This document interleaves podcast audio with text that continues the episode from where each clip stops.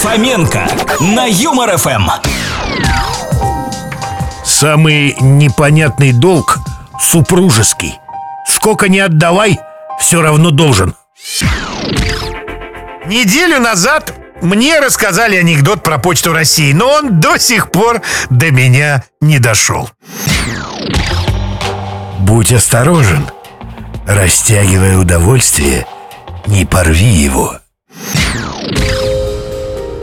Он хотел наладить отношения с тещей и решил заказать ей красивое платье.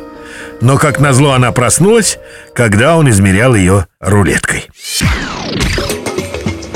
Из зоопарка сбежал сторож.